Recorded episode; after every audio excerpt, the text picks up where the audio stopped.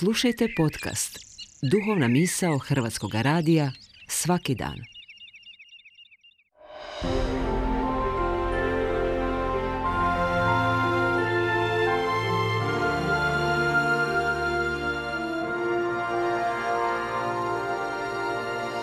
Duhovna misao. Urednica je Blaženka Jančić.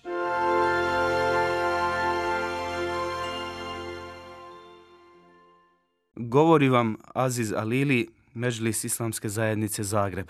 Danas je prvi dan Ramazanskog bajrama. U ovo bajramsko jutro upućujemo salavate na Muhammed a.s.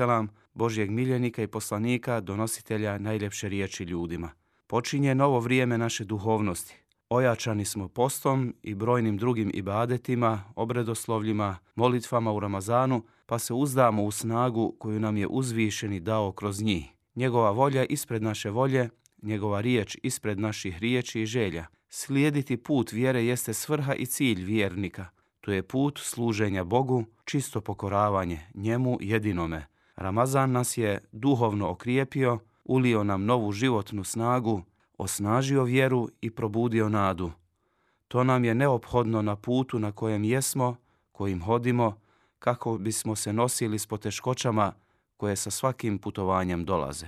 I ovoga Ramazana, kao i mnogo puta do sada, osvjedočili smo se da Dunjalučki, ovosvjetski okean, nije moguće oploviti bez svijesti o Bogu, takvaluku, jer su njegovi valovi ogromni, a ahiretske, onosvjetske obale daleke.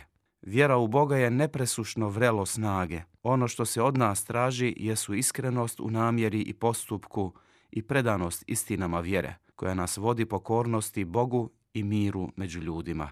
Tajna iskrenosti ogleda se u privrženosti i ljubavi prema Bogu, koja izgara u duši i srcu mu'mina, odnosno vjernika, i koja se može utoliti jedino zikrullahom, odnosno spominjanjem Božijeg imena. Oni koji vjeruju i čija se srca, kada se Allah spomene, smiruju, a srca se doista, kada se Allah spomene, smiruju. I manifestacijom dobrih dijela, žrtvom koju Allah od nas traži riječima, a vi se potrudite da druge, čineći dobra dijela, pretečete. Ma gdje bili, Allah će vas sve sabrati, Allah zaista sve može. Vjerujemo da dijelo koje je u ime Boga učinjeno vječno traje, a ono što je učinjeno radi nekog drugog izšezava i nestaje. Uzvišeni je rekao, sve što je na zemlji prolazno je, ostaje samo lice tvoga gospodara veličanstvenog i plemenitog. Djelovati po Božijim uputama i unutar njegovog znanja i vidika vjerniku donosi unutarnju smirenost u srcu. Uzvišen je rekao u Kur'anu, zato se Allaha bojite koliko god možete i slušajte i pokoravajte se i milostinju udjeljujte za svoje dobro.